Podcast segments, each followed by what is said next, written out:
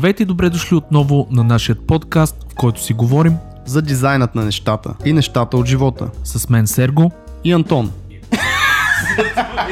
Скъпи приятели, поканали сме един изключителен дизайнер и собственик на една от най-добрите дигитални шрифтолеарни, както той се изразява в цял свят, Фонд Фабрик. В студиото е небезизвестният Свет Симов, човек с дългогодишен опит в създаването на шрифтове. Негови са едни от най-продаваните шрифтове в MyFonts, като Nexa, Unisans, Intro, Mont и много други. Със Свет ще си говорим за бизнес, за това как се става толкова успешен, как се създава фирма от такъв мащаб и откъде е започнало всичко. Човек като него е видял какво ли не и е преминал през много неща, за да стигне до позицията, която е в момента. Затова и този епизод е толкова ценен. Защото Свет ще ни даде не един или два супер ценни съвета. Ще ни разкаже малко повече за това колко е важно човек да е смирен и да вярва искрено в нещата, които иска да постигне. Този епизод е за всички, които се чудят дали са поели по правилния път и за всички, на които им трябва мотивация. Аз съм Сергей Пунчев и със Свет Симов ви желаем приятно слушане.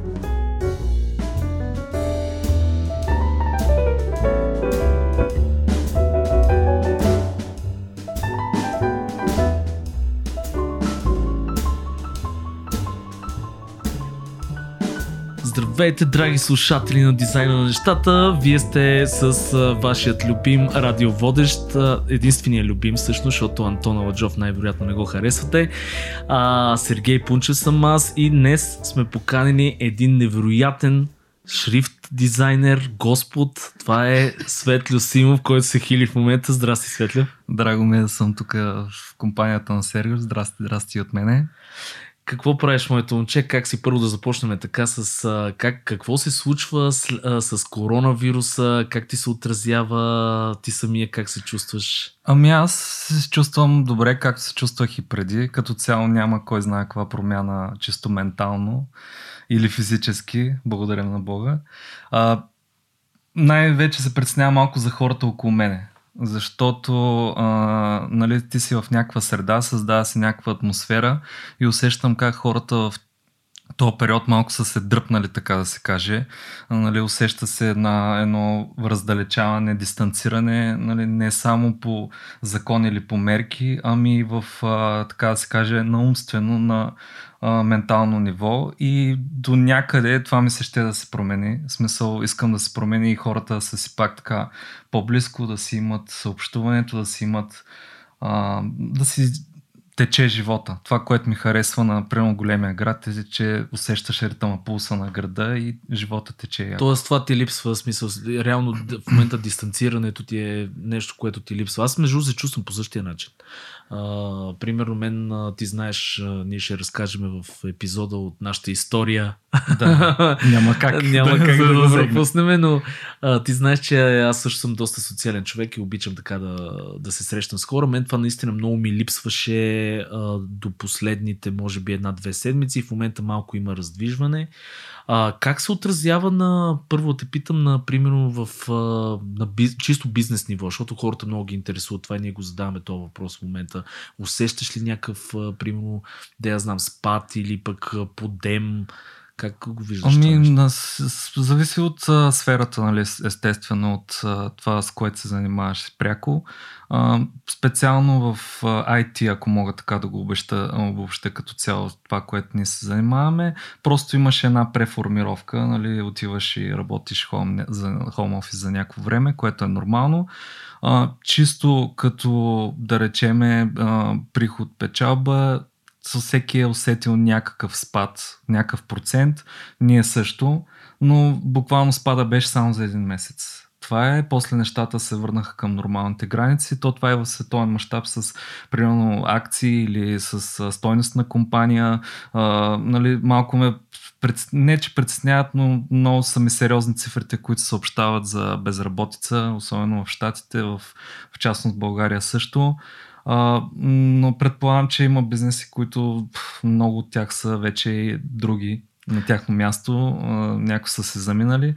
Това е интересното, между другото, на този ефект с цялата тая пандемия, че сега откриваш нови, неща, нови места, примерно някой ги няма, липсват ти, някъде където си хова да хапваш, примерно вече го няма в заведеницето. Това, между другото, ми е малко се притеснявам така, като видя един, едно ново място, някакво супер готино, разработено, много яко, само се притеснявам да оцелят тия хора. Независимо дали има пандемия, когато видя един хубав бизнес, едни хора, които правят нещата с сърце, отношение, просто ми се иска това нещо да издържи в времето и да има повече такива хора около нас, защото за мене средата е важна. Нали? Не може аз да съм на принципа на мен да ми е добре, на Вуте да е зле. В смисъл, това за мен е много некачествена среда и това, това не е развитието, което на мен не се ще да искам да виждам най-вече. И то това е проблема, между другото, в момента, че а, наистина удари, според мен кризата удари някои отрасли. Защото, примерно, ще дам пример с а, гейм компаниите. Ние а, имахме един такова притеснение, точно както ти го каза, един месец беше при нас нещо. Обаче се оказа, че чисто економически хората, защото се прибират в къщи, играели само игри. Съответно, не. в момента прираста на печалбите на гейм компаниите е някакъв безумен. Примерно за 50% над това, което са правили.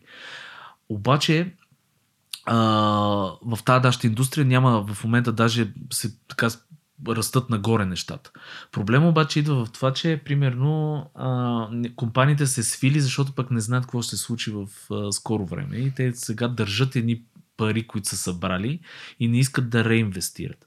Това е за IT нали, бранш. А това, което каза за малките, за съжаление, бизнеси, дето удари примерно заведения и така нататък, това е много жалко, защото и аз имам любими капанчета които хората няма как затворят. Но това според мен е и проблеми чисто на държавно ниво. Yeah. Защото тия помощи, които всички чакаха, нали, имаше, знаеме по новините, дето Германия отпуснала еди какви си средства там точно за да спаси малкия бизнес. Ние тук нищо не видяхме от това цялото нещо. А, чисто фирмено, Вътрешно, как ви се отразява това? А, фирмено, при мен е малко процесите се изпревариха, т.е. имах, така да се каже, някаква реорганизация, някакви хора се тръгнаха, други дойдоха, по-скоро в края на миналата и началото на тая. Така че аз като цяло вече се бях преструктурирал. А, беше ми понамалял екипа, което а, за мен не е загуба, просто а, преоценяваш си а, работата а, нали, всички периоди си имат плюсовите, минусите, има разнообразие, как се казва, по път идват и, и а, повече поръчки, примерно къстъм, понякога може да не натискаш толкова в ритейл, в разработване на продукт и като цяло според мен е добрия така се каже, стопанин на едно нещо, на един жив организъм, какъвто е една компания, фирма, няма значение от размера. Непрекъснато трябва да следиш процесите, пазара, търсенето и да се нагажаш предлагането спрямо това търсене. И това са умения, които не знам, може и да ги има на книга. Не чета чак толкова, но това са неща, които съм придобил с времето. Ти имаш, ти имаш много опит между другото в това, затова нека да почнем малко, ние ги изпреварихме нещата с едно представяне. Да. Всъщност всички знаят кой си ти, аз съм абсолютно убеден в това, но да кажем две-три думи за Свет Симов, за Фонд Фабрик, как стартираха нещата, откъде тръгна цялото това нещо, тази любов към шрифта, дай да почнем от там. Ами, а, откъде тръгна тази любов към шрифта, а, както и примерно може и при тебе и при много други а, хора. Всичко тръгва от а, това какво ти се отдава на тебе да правиш, какво ти харесва и малко нещата тръгват леко като на игра, като на шега в началото и после стават все по-сериозни. Това е като примерно настъпваш в морето, в началото ти е до глезена, после става до коленете и, и осъзнаеш в един момент, че си нагазил дълбокото и, и колко сериозно. Да, и трябва да почнеш да плуваш, нямаш избор избор. А, та, а, нали, не знам колко назад искаш да се върнем. А, нали, аз преди да започна да занимавам се шрифтове, ти знаеш, а, имах а, опит, били сме колеги по едно време с тебе също.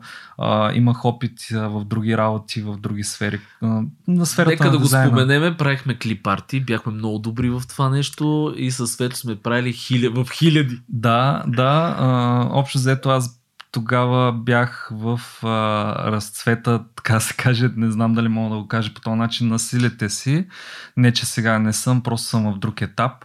А, по друг начин гледам на нещата, но тогава а, разбрах колко мога да нося на работа И а, дори в един момент ти знаеш, че първо почнахме от къщи си да работим или от домашните си компютъри, след което имаше един период, в който отивахме в офис. Но аз, докато бях сам, а, и въобще без нищо разсейващо. А, просто съвсем сам с мислите си, а, без приятели, приятелки, семейства и така нататък. Просто си изчистваш процеса.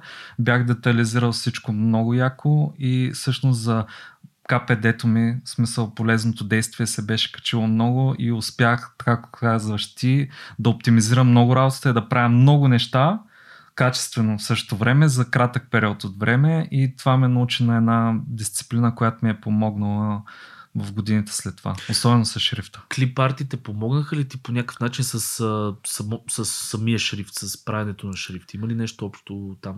Има, има много общо. Сега ще го кажа, аз съм го споменал и в лекции, ще стигнем до там. А, има много общо, защото ти знаеш, че а, тогава аз много наблягах примерно на стилизациите, на обекти, на иконки. А, дори създавах авторски стилове, такива иконки в един момент. А, даже в графила казаха, че не са моите, когато бях кандидатствал 2006 година. Да не, да не зачекваме да, тази тема да, с графила. Да. Ти ще насочваш. А, та, а, самите, самото правене на иконки и това нещо, оптимизирането на този процес много ми помогна след това аз да разбирам и да чета шрифта. Защото шрифта е същото нещо. В смисъл ти трябва да създадеш образ, съвкупност от единични образи, които са съответно буквите една към друга и същото време те трябва да са обединени стилово а, и същото нещо е с иконката. Просто там не е летър, буква, нали, знак, ами е а, изображение. И е абсолютно много сходни принципи. Просто трябва да вкараш определен стил с определено ниво на, с определено ниво на детайл. А, и а, също нещо е в шрифта, но в шрифта вече има неща, които надграждат отгоре на това, защото има вече много особености.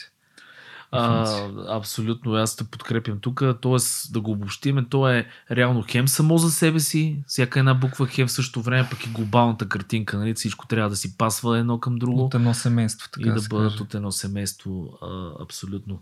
А, но а, тази оптимизация, аз понеже нали, тук ще вметна наистина, прино светло ти правиш, аз си спомням по 100 иконки супер детални на ден, което е безумно в момента, ако трябва да го да. кажеш на, на който е да било нов дизайнер. Или прости, съм правил до 200 съм стигал, като рекордно прости изображение, не иконка, но наистина успях да правя между 80 и 100 максимум. Но тук трябва да вметнем, че тия иконки не бяха просто иконки, те бяха първо супер прецизно направени за рязане от фолио, което ние трябваше, ако си спомниш, да ги оптимизираме там на Corel Draw с точки, да бъдат да. по-малко точки. Второ, стила ние го спазвахме супер добре. Да. Тоест, трябваше всяка линия да е дебела точно толкова, поинта, пункта и така нататък. Това нещо, предполагам, че е също и в шрифт. Да, и, и също и до някъде в иллюстрацията. Като тук искам да вметна нещо, което е много полезно на слушателите. Не е необходимо да разбираш толкова от рисуване анатомия. Ти ме познаваш много добре, аз не съм завършил художествена гимназия. Просто а, гледаш образци, може да създадеш а, форма и пропорция и от наблюдения и от практиката. И това направих аз. Всъщност много от иконките, когато ги започвах, не, смисъл не ги рисувах на бял лист, ами ползвах все пак за основа някаква картинка свалена от нета, да речем. Просто ползвам силуета, формата и пропорцията и това ми даваше вече правилната пропорция в самата стилизация. Като аз вече изчиствах стила на максимум, както казваш ти, мимо точки, хубави, криви, плавни, изящни и така нататък. Абсолютно. А как, как ти се зароди тая любов към шрифт? Защо шрифт? Защото не се сеща, че ти примерно от клип парти можеше да кажем да тръгнеш по съвсем друго ниво. Може и конки, деца казва сега да правиш само. Да. Или... Как шрифт? Защо? Ами, а, общо взето морфирах много естествено, ако мога така да кажа, транзирах в това нещо, защото не мога точно да нарека първите стилове, въобще тайпфейси, ако мога така да кажа, не мога да ги нарека класически, много четими и а, конвенционални. По-скоро бяха експериментални. Това нещо, още когато ти знаеш Behance а, като, като платформа се зараждаше, а, тогава аз започнах да правя проекти за там, да ги презентирам по интересен, нестандартен начин и успях всъщност да съчетая всички умения преди това, кое, които имах не само с клипар дизайна, аз съм правил да речем обложки на DVD касетки, такива дискове на филми, правил съм заглавки от латиница на кирилица. В един момент аз трябваше да разчитам а, фотошопски файлове, да речем, на прота, които взимат хикс пари повече от примерно мене, само с това се занимават професионално, аз прохождаш дизайнер, просто изследвам, а, вкарвам стилове, а тогава заглавките бяха супер сложни с 3D сани ефекти, с а, а, нищо общо с сега. За ще... филмите, да, да всички сме ги гледали. Еми, някакви... бързи, яростни да речем. Да. Който е с някаква текстура, с обем, с метал.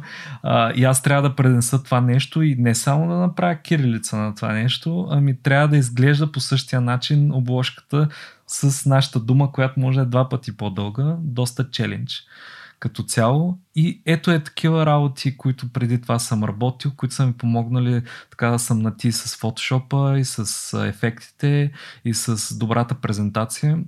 И също, всъщност това, нали, откъдето тръгнах, а, просто успявах да вкарам интересни стилове, нестандартни, а, модуларни, геометрия. Геометрията като любим мой, така да се каже, ти знаеш, а, дисциплина в, а, въобще в ученето.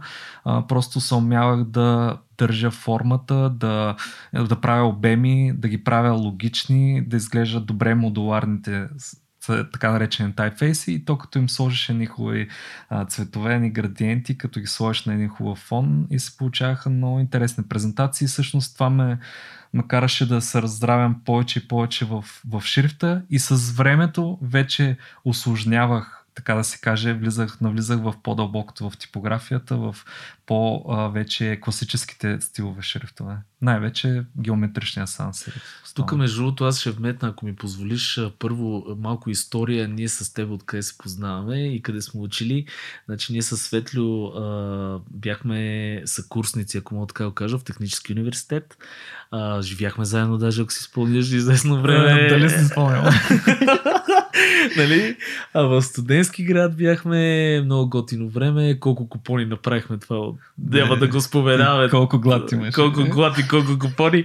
Но си спомням, имахме а, един семестър, ако не се лъжа, шрифт точно при един да. преподавател. И аз си спомням една твоя, бяхме на кафе или нещо и ти каза, е това искам да правя. Смисъл ти, ти тогава още си, си, си, което ме много ми изкефи, защото аз винаги съм бил човек и винаги съм му казал, че съм човек, който се е лутал много в какво иска да прави, никога не съм знал точно какво искам да прави и така нататък. Но ти тогава си спомням, ти трябвахме, трябваше да ги чертаеме на ръка, шрифтовете, кирилски, и ти един ден каза, вика, е това е супер много кефи, е това искам да правя което за мен беше, нали, това е човек, който си откри, деца казва, попрището. Супер, честно казвам, забрал съм го този случай. Може би от сърцето ми, как се казва, съм го казал като нещо наистина, което ме е докоснало и с което искам да се занимавам, така че много мерси, че ми го припомни. Е, няма, аз си го, аз като житейски някакъв такъв спомен ми е останал лично на мене това нещо, защото тогава сте казах, а, винаги съм а, благородно завиждал на такива хора. Мисъл, ти знаеш, и Ралев е такъв човек до някъде и повечето артисти имаме този проблем с лутането. В смисъл, не знаем. Има периоди, да, да, в които се нагаждаш. Ти имал ли си такъв период, примерно, който си бил супер, да кажем, объркан и загубен в това море от възможности на дизайна? И...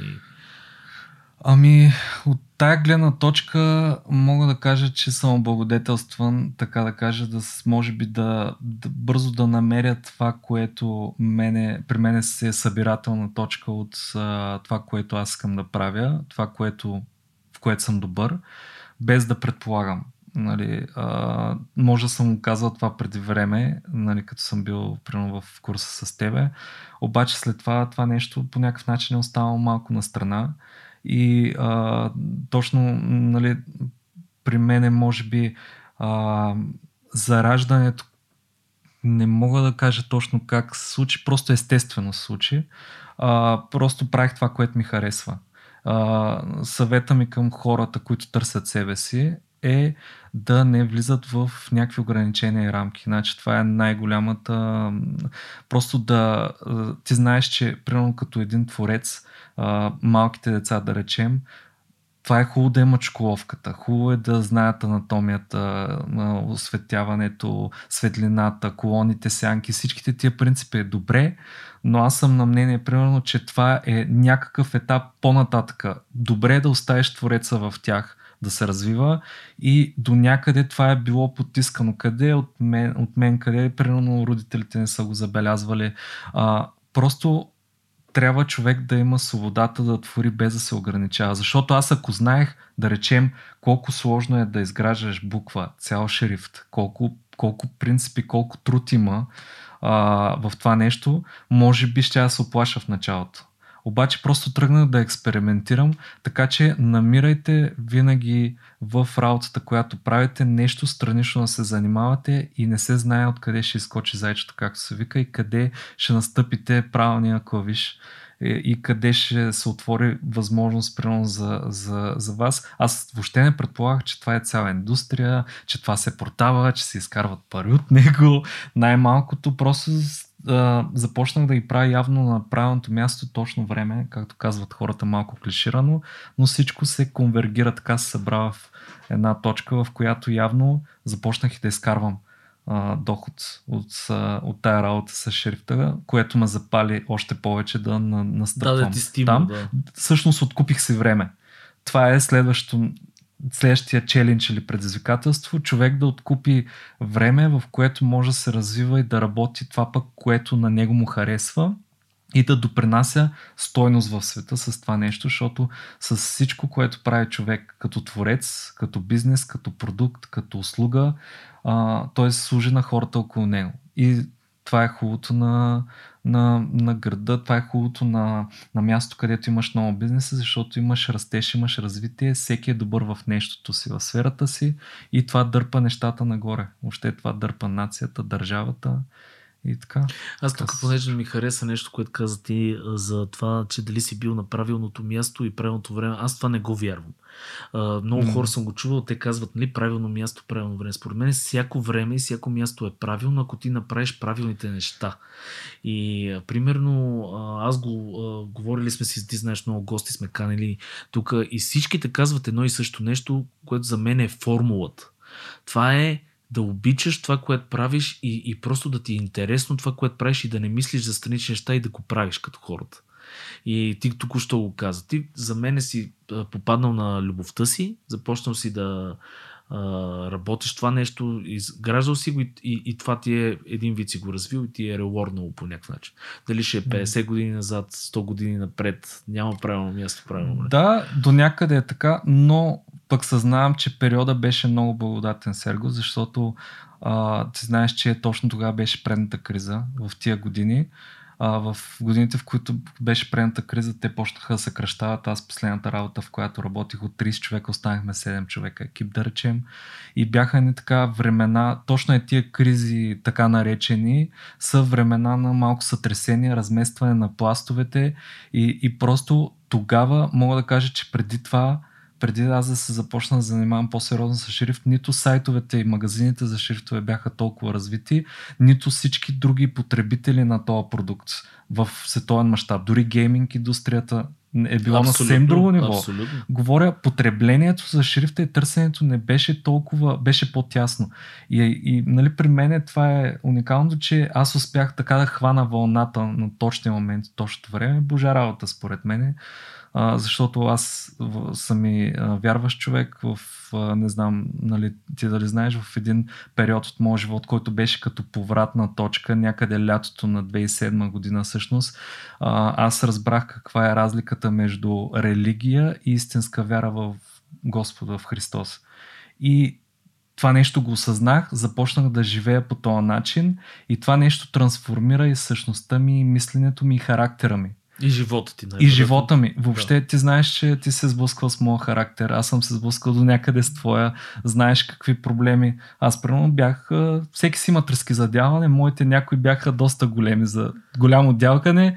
А, примерно а, имах особености и след това, след това просто позволих, как да кажа, а, това нещо да се отработи и характера ми да се промени, трансформира по начин, по който аз съм по, така да се каже, ще мога да сработвам с хора. Защото аз да речем много обичах да критикувам преди това и въобще не ми пукаше за човека на среща, реже го налява, надясно, съм, каквото, каквото видя, директно груби коментари хората прямо се отдръпваха от това нещо. И в последствие разбрах, че всъщност това е за всеки един човек. Може да си много добър професионалист, ако характерът ти, ти като работиш с хора знаеш много добре това нещо, ако характерът ти не е в час, ако не си окей okay с това нещо, просто мога да затрие кариера на човек е така. Тоест религията те е научила на някакво смирение, което Точно. в момента ти помага да. страшно много за, за изобщо за комуникацията да, с хората да. и така нататък. Аз това го вярвам, между другото, и съм. При мене не мога да твърда, че съм. Аз вярвам в а, доста неща, вярвам нали, в енергия, в е такива работи, но а, не мога да кажа, че съм абсолютно вярващ човек. Въпросът е, че аз постепенно стигнах същото някакъв такъв извод. Мисъл, не знам дали пораснахме двамата с тебе, но, но смирението е много важно нещо и това го съветвам също към хората, които ни слушат. Ако усещате, че сте по-темпераментни, опитайте се да помислите и за другия човек и да се смирите малко, защото наистина взаимоотношения са страшно важни. Особено в фирмена среда. Да, да. Много точно. Ще продължа с, между другото, с това, че а, ти всъщност дойде от бекграунд от а, хим, химическо училище, всъщност с химия, биология. Не сме разработвали химически оръжия. значи, да. короната не е тръгнала от Шумен, само не, да кажа. Само пълнената пиперка. да. да, да, с профил биология химия, точно така. А, като цяло баща ми искаше от мене да стане много добър данъчен инспектор. Просто на човека той да работеше това, това му беше обкръжението. Той даже ме записа на уроци по виша математика. Да, не виша, тогава кандидатстване за да. такава. По математика, на което при мене просто ми пресядаше на гървото като всеки път, като отидех и трябваше да го правя това нещо. Просто в един момент ти му казах, тате, а, между другото се записах на... Е, така си вървим с него. И казах, тате, записах се на частни уроци по рисуване. Не, как така, не може. Какво ще прави с това рисуване? Той беше така на контра, но е хубаво да имаш пък родител, който е заинтересован. Това, това е хубавото. И на, на човека сърцето му беше, той искаше да, да тръгна по някакъв път, да се развивам.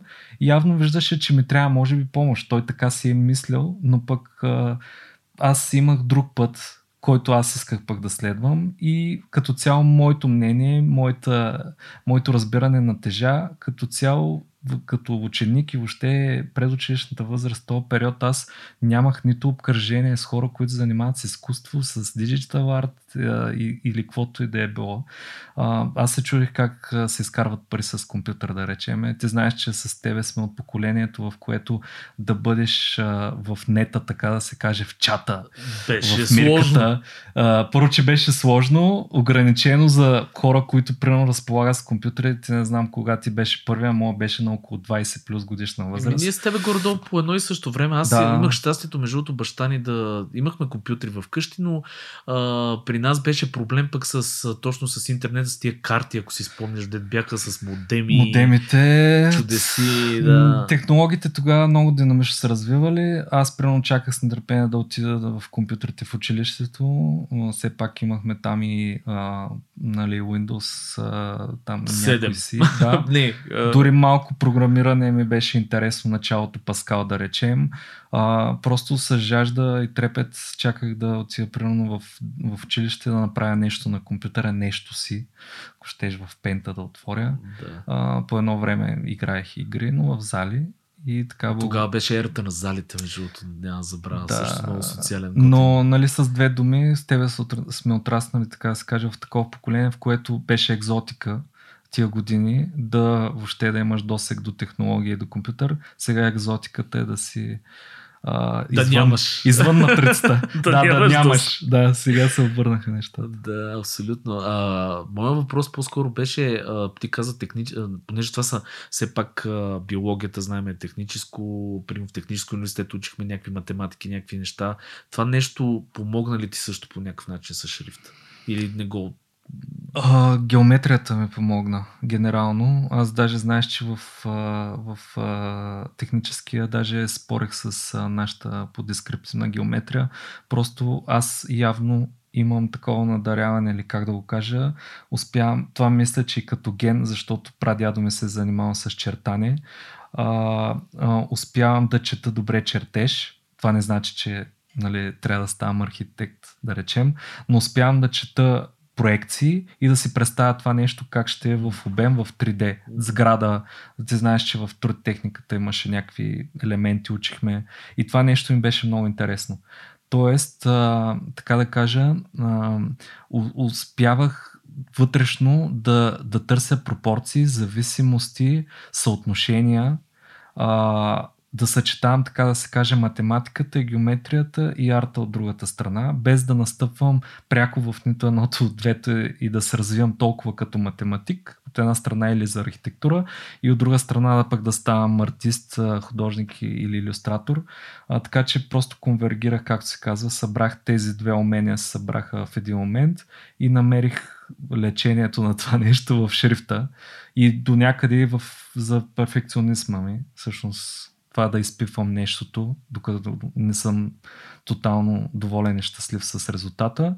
И цялото това нещо намери събирателна точка в шрифта, защото там имаш точно това. Имаш архитектура, изграждане на буква, имаш съотношения, които трябва да пазиш. И също време имаш нали, граници, които можеш да разцепваш в един момент, ако ги научиш добре, както е с рисуването. А, и така, помогнало ми. Помогнало ми е в частност геометрията. Аз тук ще го обърна между другото като съвет това нещо, защото наскоро ми се случи едно нещо. А, наш слушател, а, който из, а, така даде ни, а, в смисъл изяви желание да ни помага. И аз си поговорих с него и той каза, аз по принцип уча програмиране. И в момента нали, не ме кефи. Не е моето. Mm-hmm. И много искам се занимавам с дизайн. И момчето има страхотен талант. Аз го видях това нещо. А, и защо го казвам като съвет? Защото а, много хора, пак казвам, не знаят, може би в момента какво, на къде ще ги понесе вятъра, но послушайте си сърцето. Да. Това е нещото, което може да го посъветваме. Ако видите, че ви се дизайнва, ви се прави дизайн, ама имате технически неща, това не означава, че няма станете най-добрия шрифт дизайнер, нали? Да. Или примерно най-добрия гейм дизайнер или нещо от сорта не трябва да се подценява нищо и да човек да, да влиза, аз това пак ще го повторя, ти го каза много добре, да се следва сърцето и също време да не влиза в а, оттъпкани вече неща и системи, защото не, няма цялата картина. Реално не знаеш а, кое нещо е потенциално, в кое има пазар, кое ще има търсене. Просто идеята е следната. Прави това, което на тебе ти харесва, развивай се, развивай се, както се казва, портфолиото, нещата, които правиш и се излагай. Това е много, важно, друг, много важен друг момент, с който аз успях всъщност да пробия въобще и да, да така да се каже, да положа основите на това нещо фонд фабрик. Просто всичко, което правех, може да не е най-100% за времето с това, което съм искал да е, но просто в един момент го освобождавам, релисвам, така да се каже, и а, това нещо пак може да се развива, може да го пипнеш след, след време, да се върнеш. А, всеки, никой не обича нали, да гледа грешките си, но това е част от развитието. И когато ти се излагаш, показваш тия неща, всъщност не, си, не знаеш откъде ще дойде човек и ще ти каже, примерно, на мен това нещо много ми трябваше, аз това го търся, или някакъв потенциален партньор и това нещо ще се превърне в успешен бранд, продукт. Бред. Като каза между портфолио, аз си спомням, че ти всъщност на теб Behance де я знам, аз така го виждам, ти даде някакъв жесток, жестоко поле за изява. Да. А, и тогава ти беше един от най-популярните всъщност българи изобщо в световен мащаб с шрифт а, и така нататък. Колко а, важно е, а, ти го каза, нали, но да кажеш две-три думи за това как ти го направи в а, социалните мрежи като Behance. А, колко е важно това цялото нещо, да. си показваш нещата. Много е важно. Първото нещо, което направих, най-важното е да си запазиш домейна и бранда. Всъщност да, да си направиш име на бранда или на продукта или на бъдещото нещо, което ще правиш, като а, не се знае това нещо колко ще се разрасне. А, така че е нещо, над което трябва фокусира човек в един момент и да го измисли. А, ти каза Behance, мога да кажа за, за този период, че наистина самата платформа ми даде а, публика, поле за изява и всъщност а, напомпа много и трафика и на сайта, последствие Фонд Фабрик. Дам двамата фаундъри, само мога да спомена, че един от тях е дизайнера Матиас Корея, който те продаваха Behance на в 2014, но преди това, а, нали, не го казвам с някаква гордост, но то си се личеше, човека много симпатизираше на това, което правя и на марката Фон Фабрик. Буквално а, пишеше ми съобщения, колко много се кефи на нещата, на типографията. Той самия си е дизайнера в двамата човека, които основаха Behance. Да, Скот и, Белски. Да, и... Скот Белски беше един и Матиас Корея е дизайнера. И всъщност Матиас ми пишеше често. А, също а, той до, до така степен му харесаха нещата, че в момента в който аз публикувах нещо, то буквално след два дена примерно излиза на първа страница и автоматично беше станал в един момент, ти ако ми видиш примерно профила, ще видиш 50 публикации на първа страница, което е огромно число. А, а тогава първа страница беше първа страница. Нищо общо с, Абсолютно, с, с сегашната. Тогава все едно, как да го сравня, а, това е публикуваш Google на дизайна, нали, а, на, на тия среди. И излизаш на първа позиция. Да, и това е огромно нещо. И аз тогава явно нещата са се получавали, проектите са били интересни, събирах много, много attention, така внимание, аудитория. Това наливаше съответно посещение в сайта. Аз пък бях отвързал сайта естествено с, uh, с uh, реселъра, основния MyPhones тогава. И така. И това ти бусна всъщност и продажбите, най-вероятно. Да, да, да. Това, това ми помогна и за, и за продажби, защото пък там е много важно, когато прелиснеш нещо, то да се види от повече хора, да се сподели, да се купи, така че да се качи в класациите, да се вижда от още повече хора. Защото тук ще кажа, като ти нали, каза за запазване на домен, никога, никога не правете грешката, която аз и господин Ралев направихме. Никога фамилното име. Това е най-голямата грешка в живота. Моето е заето. Да. значи, да Някакъв руснак. Добре, те ти е помог, помогна ли си ти, разбираш? В момента човек имам най-големия проблем. А, първо, винаги ни приемат нашото студио, ние вече сме доста хора също, а, ни приемат като а, първо човека а, студио, заради името. Това е едно от проблемите, които се боря в момента. И второ, а, ни приемат за украинци, което не е, само да кажа, не е позитивно. Ами, винаги, винаги има странични, така да се каже, дефекти или ефекти, които ще изкочат вследствие на това. Никой не може да ги предскаже напълно. При мен аз мога да кажа, че се оказа изключително успешно съчетанието на две думи, които са от различни класове. Реално фонд, шрифт и фабрик, като с си накрая като тъкан. И тогава, нали, аз от къде знание, незнание за английски си мислех, че това май е като фабрика, фабрика. трябва да е, но не беше. Както и да е, къде от знание, къде от незнание се оказа супер яка и добра комбинацията на двете думички и фон Fabric всъщност се превърна в добро име и добър бранд и разпознаваем и страничният пък ефект при мен беше сега любопитната история, понеже има фабрик в, в домейна, ми пишат много факторите компании от Китай, които се занимават с дрехи, с всякакви да неща. Да шиете някакви работи. Да, искат да шием неща, постоянно съвмена комуникация, но това е вече ежедневие ми е станало, откакто имам домен. Човек, ние с, Укра... ние с Украина даже в офиса се базикаме, че а, сме много добри украинци, така че няма как да... Но те разбирам... Душици. Душички, да. Но, но, но те разбирам напълно. Има ли си други такива, примерно, щастливи инциденти, е така да го кажем, или някакви пречки, които, примерно, бих ги обърнал и като съвет хората да не ги правят от бизнес гледна точка. Примерно, едното е, никога не си кръщаете а, фирмата на името, Друго какво би било? Примерно, ти има ли си някакви такива? Друго, ами това е вече въпрос на кодекс и на, как да кажа, на а, начин по който се устройваш системата. При мен повечето неща излезнаха, когато почнах да работя с хора, защото тогава беше малко по-сложния период от развитието на, на Фон Фабрик. А, да речеме, аз не съм се парил толкова, но аз много внимавам, кога, когато в екипа наемам хора, които са ми познати, приятели, а, роднини и така нататък. Нали, всичко в този клас. Защото, сега ще ви кажа, винаги хората, които са колеги, служители и така нататък, гледат много добре на тебе като лидер какво правиш. Дали има някаква фамилиарност, дали имаш някакви взаимоотношения предишни, дали това нещо се предава. А аз много държа и това съм го отработил като принцип при мене. Професионалното си остава професионално и умея много добре да разделям тия неща, двете, а другото си остава за вкъщи, между приятелите, в компанията и така нататък. А, аз и затова а, така да се каже, лавирам в тая граница. Примерно, да речем, не обичам да влизам в а, много близки взаимоотношения с хората, с които работя. Гледам да държа здравословна дистанция. Не, не обичам да навлизам в личното ми пространство. Обичам да слагам граници.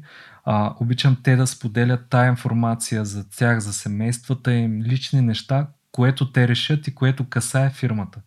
А, това не значи, че не мога да имам някакво приятелство, съветване с тях. Просто се държи тая дистанция. Казвам го това, защото в България това е голям проблем. Uh, голям проблем е смесването на uh, лични взаимоотношения, взаимовръзки, приятелства, кой напред, кой назад, кой какъв бил. Uh, това нещо просто прави мес, един голям мез и може да прави, направи много голямо объркване. Защото просто е трудно после, когато се създаде една така силна емоционална връзка с един човек, ако примерно ти в един момент трябва да се разделиш с този човек, става много, много болезнено. А, и така, винаги съм се стремял да ценя и професионализма. Просто, просто хората, които идват, да имат такова също професионално отношение, да гледат на работата си като нещо, което, а, с което те трябва да послужат, а, да, да направят, да свършат, да са доволни с това, което правят, да са доволни щастливи в работата си, да са доволни щастливи в личния си живот, защото аз не обичам нали, да си да хората са нещастни по някаква причина и гледам това нещо ми помага и вярвам, че на тях им помага това точно разделяне на професионалния план и личния живот. Това е жесток съвет, между другото. Аз съм по собствено така, мога да кажа, че аз съм в другия край и го виждам също понякога като потенциален проблем, нали. Прекаленото приятелство в... Особено в малките екипи, според мен, това, там е проблема, защото това са малки семейства малко или много. Mm. Мисъл, ако е Споделя прямо... живота си с тия Именно, хора. ако е фирма с 200 човека и не се познавате на етажите, не знаеш изобщо кой менеджер къде е, тогава примерно е по-лесно да се спазва тази дистанция. В малки фирми, малки екипи това е много трудно, а, но е нещо, което е доста полезно като съвет. Ако да. могат хората да го постигнат, е добре. Да. Това е главно нещо. Мога да кажа основно нещо. А, за други в момента Мене, наприма не се сещам. Да, аз тук ще се включа. Мене много ми хареса едно интервю на един пич. Сега ще за... Не мога да сета, той е много голям бизнесмен и много готин стартъп бяха направили. Той беше казал следното нещо. А, ние наемаме трудно и уволняваме бързо. Това mm. го каза като принцип. И той това, което, нали, в смисъл, звучи много грубо, както го изпляскаш, грубо, звучи е много, много грубо. Но е много вярно и това, което всъщност той каза е следното нещо. Ние много внимаваме за хора, които а, искат да работят това нещо, искат да го обичат това нещо, искат да се развиват в тази сфера. Защото много трудно могат да се намерят такива хора. Не повечето хора са, са трябва ми някаква работа, ще попаднат там. И в същото време гледаме да се, ако сме направили грешката да наемаме човек, който не пасва на екипа, този човек нали, няма интерес и просто вреди на структурата и на фирмата, гледаме да го освободиме малко по-бързо. Нали, като се замисли човек от страната на бизнес собственик и изобщо на един организъм, какъвто е студиото, това е много добър съвет, който според мен повечето хора трябва да го правят. Аз стигнах също до същия етап с опита, нали, ти си го чул някъде и си като съвет, затова е хубаво човек да се съветва с опитни хора, които са препатили, както се казва, не питай старила пъти ли беше да. да се изпълня точно приказката, но наистина човек, ако мога така да акумулира и да се а, да направи есенцията на живота и съветите на, на други хора и нещата просто да си ги спести тия неща. Някои неща трябва да се научат и в движение. Аз съм научил много от тях в практиката си. Просто това, което работи, което не работи. Аз съм на същия принцип, точно както го е казал този човек. Много добре го е синтезирал. Ти имал ли си ментор в бизнес отношения? В смисъл някой, който ти помага или помагал, или да ти давал съвет, или индиректно даже да си чел някакви неща? При мен интересното е, че аз залагам много на практиката, не толкова на четенето. А, имам предвид, може да четеш много неща и по някакъв път може да се изгубиш в тия много информации и да отсееш правилно това, което на тебе ти трябва. По някой път в книгите, да речем, есенцията може да е много малка и докато стигнеш до там да си изгубил много време в лутане, търсене и четене. А, просто аз, при мен е такъв е подхода, проч, ако мога така да кажа, към нещата като цяло. Влизам на дълбокото и започвам да разучавам всеки един детал, кое как действа в този организъм, кое как а, взаимодейства и най-вече в, в практиката си, къде е под болезнени ситуации, къде не е толкова, но хубавото е на паренето е, че един път като се опариш, просто не пипаш после там, защото тая информация, ако си е чел, ако не си обърнал такова внимание, това просто съвета, прочетена, не, не обърнат в живот и в действие, не работи. А, и така, не мога да кажа, че съм имал някакъв а, нали, ментор. Аз както и споменах, нали, пак ще се обърна към вярата и към а, християнството. А, намирал съм много от принципите в а, наръчника на живота, Библията да речем, защото и много други а, инфлуенсъри, дори в днешно време, лидери, а, на мнения, а, книги са заемствани принципи от там от това нещо, от това слово, така да се каже, което се е акумулирало с векове и години назад, с човешки опит. А, и там има също с принципи, които са много приложими на практика. Просто хората ги съветвам да не, да не си мислят, че това е нещо архаично, нещо неприложимо. Напротив, има доста простички неща, които са си отявлени принципи и Вселената е създадена на, на базата на тия принципи, които са си, те си работят. Вярваш или не вярваш в тях, просто това е система от принципи, в която живота се тече по този начин. И, нали, като каза за менторство, аз намирам в, в това нещо а, а, опит, огледало, да се видя себе си, къде съм, а, какво трябва да променя, а, да речем, ако хванеш от там едни притчи, притчи Соломонови, примерно да речем, те са много популярни, всички ги знаят. Това са едни простички принципи, които могат да ти улеснят много личния живот и професионалния, да речем. И така. Това между е много... А, мен, аз се замислих в последно време си бях взел а, такива а, поговорки. Една книга с mm. поговорки, не съвсем отделно от, от това, което каза. И тая книга с поговорки имаше толкова истини. Човек, човек като нали, се замисли, ето ти го каза. Житието. Не питай, да, не питай старило, питай пътило. И ако човек се замисли върху тези неща, те тия хора са ги мислили тия работи преди нас страшно много време. Явно. Не сме открили топлата вода ние. Да, го има, го има това нещо. А, много готин съвет, наистина, на хората да търсят по-скоро смисъла, отколкото а, просто да четат някакви автоматични неща. Да, да. А, като цяло, ако човек хване някакви принципи и ги осъзнае от живота, а, това, това нещо а, започва да, а, да работи, да му се отблагодарява. Това е истината. Просто нещата са много сложни. А, по някакъв път хората драскат по повърхността смисъл гледат малко по-повърхностно и аз съм го правил в началото на нещата, но когато а, започнеш да виждаш принципите и да така малко по-настрани да гледаш живота си като, малко като на филм, като на картина, като на картинка, а, да, да видиш как работят, как работи кухнята на нещата. И така сложно нещо изглежда, но а, това, е, това е живота, това е опита и той се трупа с времето. А, някои неща трябва да се преживеят, ти знаеш. Не можеш примерно да кажеш на някой в книга да му обясниш какво е да си родител. Невъзможно е. Абсолютно. Просто влизаш в този филм и тогава ще разбереш в какво си се натресал. Къде взима от рацията, както аз обичам да, да, да, го казвам. но пък е много хубаво нещо. Значи, малките, малките, Разпъващо. абсолютно малките монстъри, само да кажа, че това е а, първо, родителството, както го казати, не е лесно. Второ, а, обаче човек открива любовта си тогава. В смисъл, просто не си представяш да не, да не живееш с тези същества и като ти зададат въпросите и с техните проблемчета и с всичките тия работи. А, това е нещо наистина страхотно и човек пораства много бързо. Много, да. Много. Драстично бързо пораства, Така е. като, като има дечица. А, кое беше, мен винаги ми е било интересно, кое беше за тебе в професионален план, т.е. по-скоро за фонд фабрика, е така да го кажем като бизнес, трамплина, което ви стреля. Нали, говорихме за Behance, това е едното нещо, но имало ли, имало ли си някакъв, примерно, трамплин, който там вече станаха много сериозни нещата като бизнес? Да, да това е когато аз си го спомням първия бестселър, който излезе, наш, мой в случая.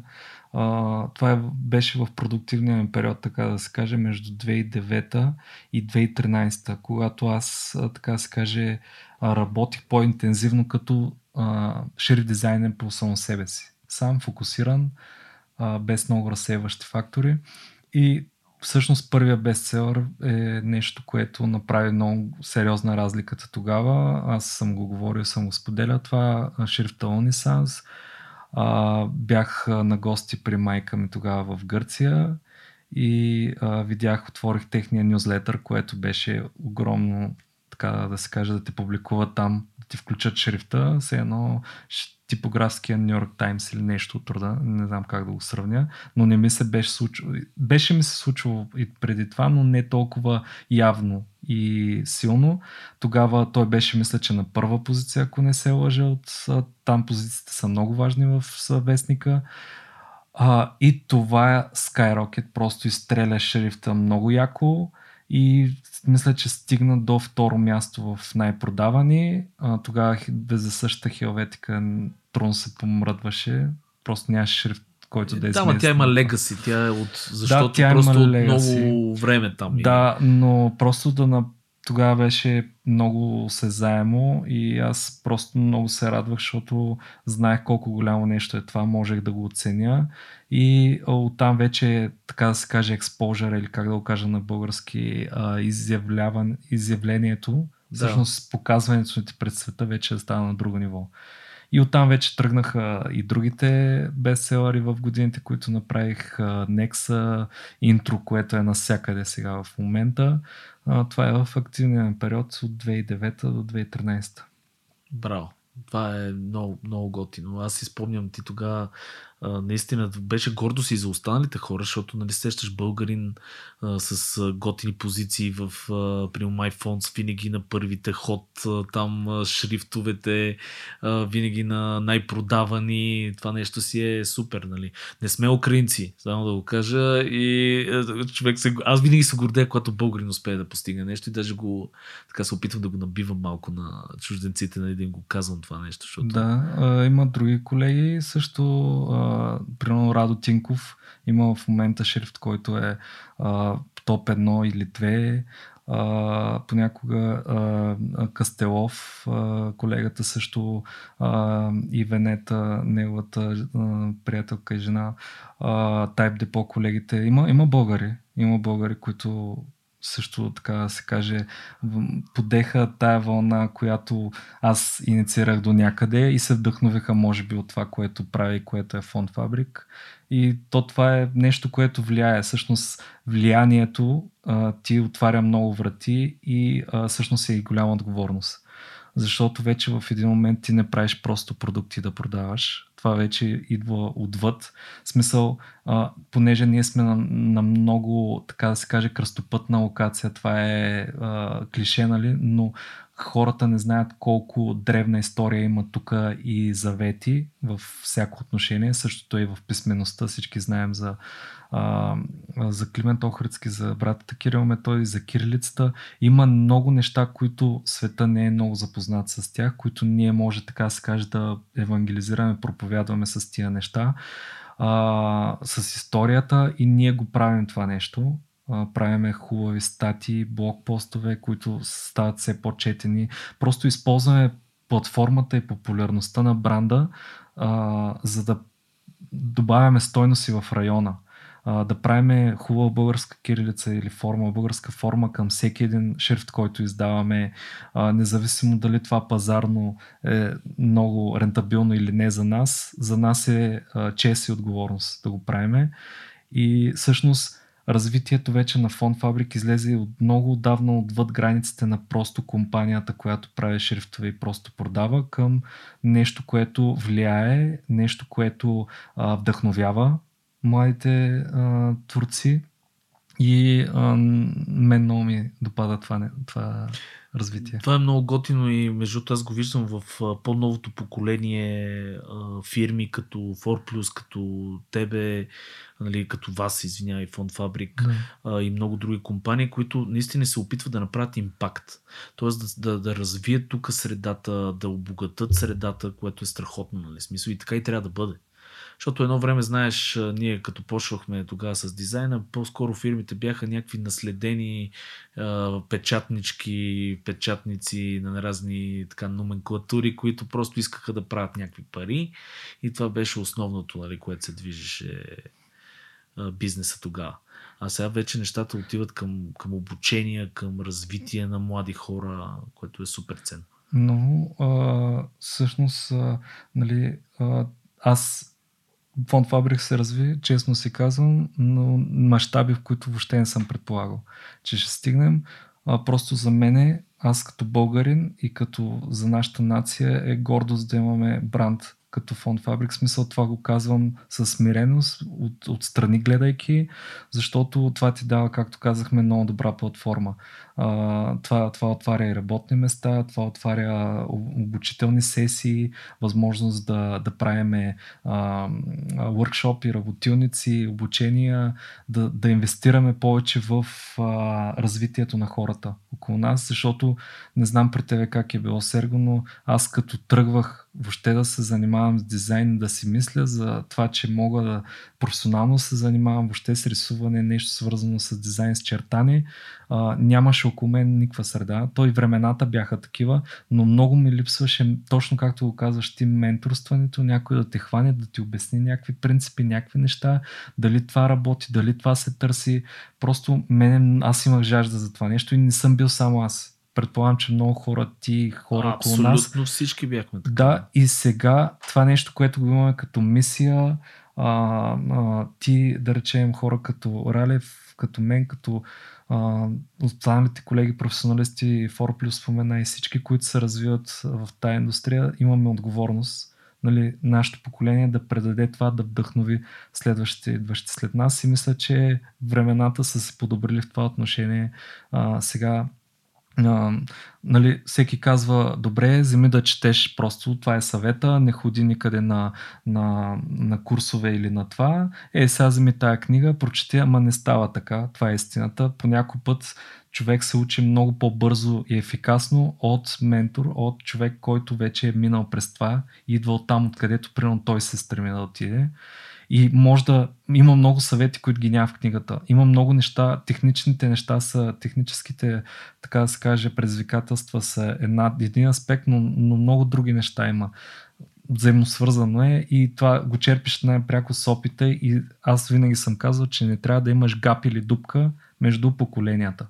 Това е. Просто трябва да уважаваш опитните хора, по-възрастните, а ние имаме много традиции и в а, арта, в иллюстрацията, в книгата, в типографията, в, след това и в 3D, в новите технологии. Имаме много традиции, трябва да уважаваме това наследство.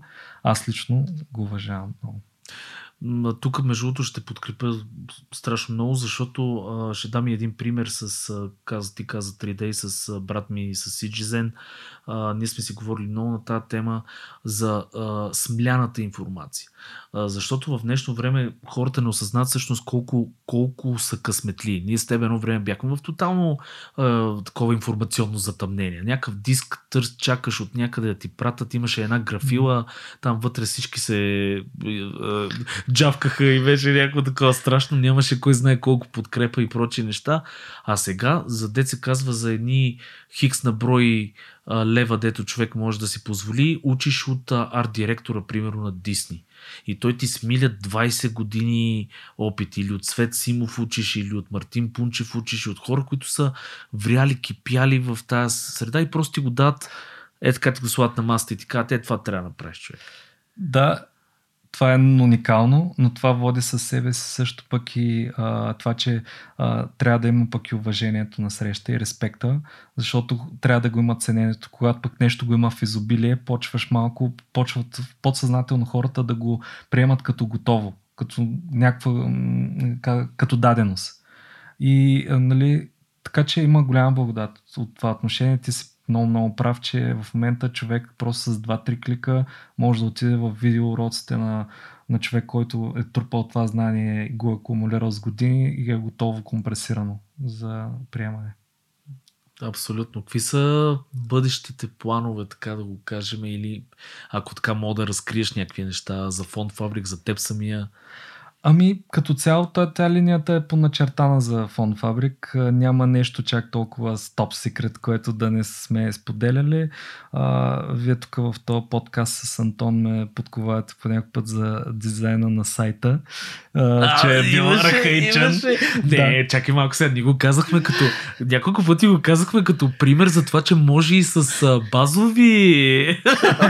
Аре, ако трябва да сме честени, нашия сайт в момента е... Аз си го правя сами и изглежда да. потрясащо. Само да, да кажа сега за аудиторията да отворя картинката, че всъщност то не, че това е толкова нещо, с което може да се оправдае, няма оправдание, но а, първите версии тръгнаха още 2010 година.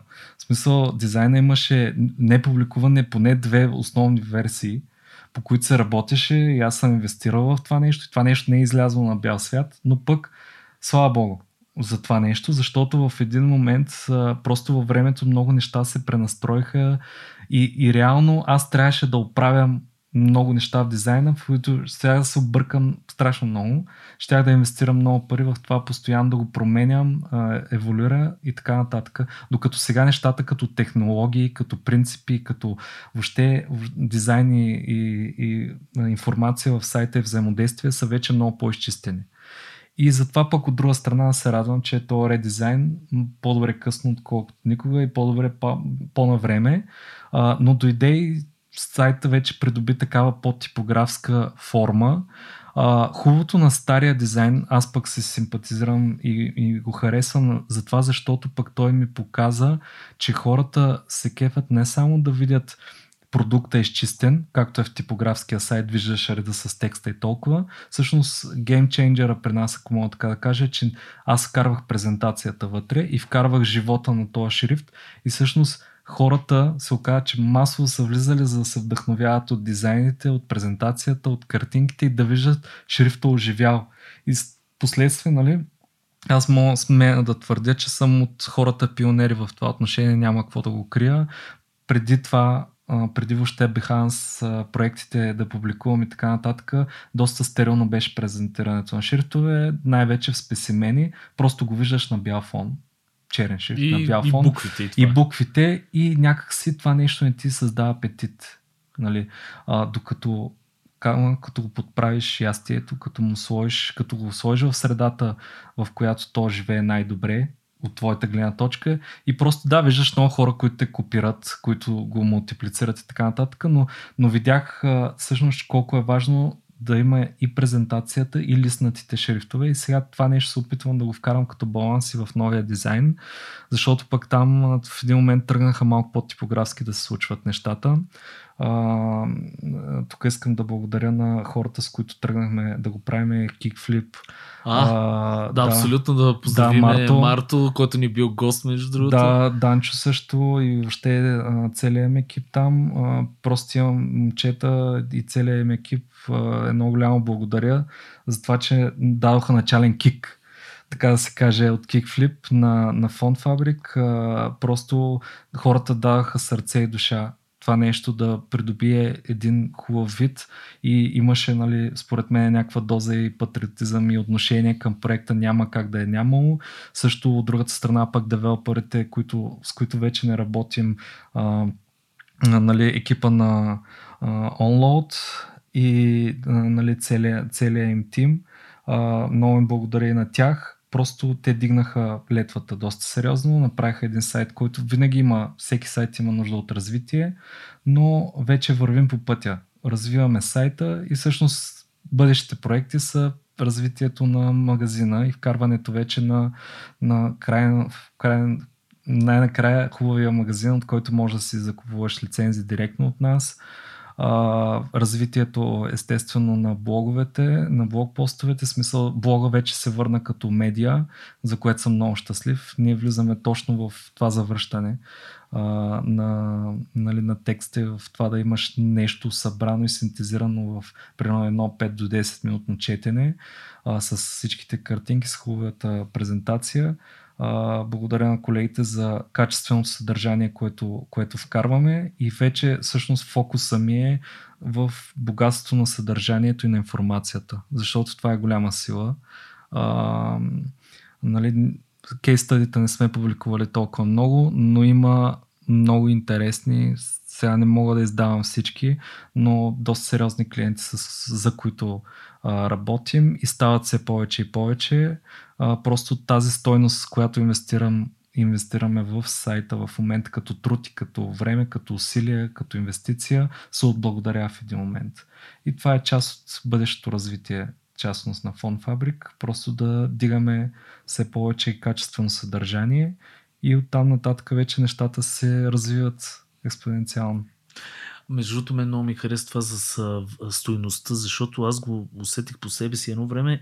В момента, така да го кажем, с екипа, който имам, който и аз искам да кажа едно благодаря на моите хора, а с екипа, който имаме в момента, ние даваме всъщност много повече стойност на клиентите си. А, това много хора трябва да го осъзнаят. Нали, сам човека до някъде е супер, но в момента в който се появят хората, в момента в който се заработи машината, вече се дава съвсем различно ниво стойност. Което нали, е хубаво да също да го кажем. Аз това, което исках да те питам е, а, примерно, това с магазина, ти смяташ ли, че ще е добра стъпка? Защото всъщност то ще е абсолютно директно, хората ще могат по-бързо да си купат шрифт. Uh-huh. Но пък MyFonts, нали, знаем е огромен ритейлър, който там примерно те, експожъра, който те също дават и, и това нещо няма ли да по този начин да наруши по някакъв начин системата? Ами, ще, няма, според мен ще станат размествания на пластовете, то е ясно, защото в момента ние наливаме трафик доста сериозно в, в тях и в друг реселър основен. И всъщност това синергираме двете платформи и това довежда до повече exposure, презентация, на смисъл сила вкарана в продукта. А, сега ние ще, може би, ще дръпнеме този трафик вече към нас директно да, да продаваме и просто ще се сплитнат малко, ще се разделят двете неща. А, сега какъв точно ефект ще има, не мога да кажа на 100%, но определено ще го правим бавно и стъпка по стъпка, защото това нещо се е регламентирало като система с годините и вече ще видим как се отрази. Но, но знам от опит, така от наблюдение, че е много силно да имаш а, твой собствен ритейл, защото това ти дава уникален контрол на цялото нещо, да виждаш самото ROI, да речем, Return of Investment, колко е ефективно. Защото сега, честно казвам, когато сме third party с реселъра, не може да следим всичко. А, докато когато ти продаваш, вече самите фони се настройват много по-лесно, а, вече можеш да инвестираш много повече в реклама, а, отколкото преди, защото сега малко насляпо стават нещата, не може да следим, малко, малко е мътна водата какво точно се връща от инвестицията в реклама, да речем. Така че има си своите м- бенефити, не мога да кажа, че ще нали, вярвам, че е нещо добро и за, за развитие но със сигурност знам, че от години от години знам, че това е следващата стъпка. Без, без никакво съмнение, защото пък това ти дава една идея по-близка взаимодействие с клиента, защото когато ти го препратиш към MyPhones или друг реселър, ти вече малко понякога го губиш като взаимодействието, като когато той се върти в екосистемата на сайта, може да го хванеш на всякакъв етап за нюзлетър, за subscribe, може да го хванеш на бота ти за чатбот, който е а, образно казано добрия смисъл да го хванеш. Имам предвид да му свършиш работа и да видиш той за какво идва при тебе. Докато така пращай го всеки един клиент, малко го изгубваш като, като връзка и това неимоверно, аз знам, че магазина ще доведе да трябва да се отварят нови работни места, още повече занимаване работа, но ние сме готови за този етап. нали, сапорт, поддръжка, няма как. В смисъл това са естествени неща от развитието на една компания и аз винаги съм бил за органичното развитие. Вие сте го споменали неведнъж в, в подкаста. Нали, това е съвета, също друг генерален, който бих дал. Просто да не се напомпват нещата на а, стероиди. А, изведнъж а, трябва да се правят стъпка по стъпка, защото съм имал и аз случаи, в които съм нещата са вървяли много скоростно и съм искал да наемам много хора за много неща. А, вие неведнъж сте го споменали това нещо. Трябва да са нещата са на времето си и така да си озрял вече за този етап. Просто да не взимаш хапка и стъпка в нещо, в което не си напълно сигурен или готов за него. Много готин съвет, между другото, бизнес, защото наистина точно така се случват. Даже аз имам много примери такива за познати компании, които в момента в който се почувстват по-силни и, и примерно се случва нещо, те започват точно това, което казвате, да увеличават риск. Защото снимането на хора става по-голям риска, съответно а, нали, разходите и така нататък. И в момента, в който нещо се прецака, ти си оставаш с разходите, което е много гадно и компанията почва вече да яде активи. И оттам нататък се случва най-лошото, което е затваряне и и, и, и затова добрия менеджмент е определяш крушал, как се казва. Тоест, ако не си гледаш а, работата, образно казано, отблизо и не следиш с всеки момент какво влиза като а, приход, какви са ти разходите. Нали, малко тук Excel от висше ниво нямаш избор, влизаш в това нещо в един момент. А, цифрите са цифри, бизнес си е бизнес, сиренето с пари. Както казват хората, трябва да си правиш сметката, така че нали, другия ми съвет е към колегите, които са по-арт насочени. А, просто а, гледайте да а, трупате знания и в сфери като а, финанси, да речем. А, тук в България така финансовата култура на много от хората е на, на, на ниско ниво и за съжаление това нещо е нещо, което трябва да се промени. Нали, на Запад има така системата е развита, къде има плюсове, къде има минусове е друг въпрос, но като цяло да имаш а, това хубаво финансово образование, защото в един момент може да имаш много хубава работа, дали е бизнес или е работа, трупаш, трупаш, трупаш, хубаво имаш а, вече добър капитал, но ако не знаеш как да менажираш и управляваш парите, малко а, неща, как да кажа, трупаш в а, скъсан мях или кесия, а, и това не е окей. Okay. просто аз ако примерно знаех неща, които сега знам преди годините, щяха да са на друго ниво в това отношение нещата, но а, малко се обезмисля. Нали, то е много комплексно. А, другия съвет, който ще дам е просто грижете си за здравето си защото не трябва а, това, което трупате като активи, като богатство във времето, да е за сметка на здравето ви, защото пак се обезмислят нещата.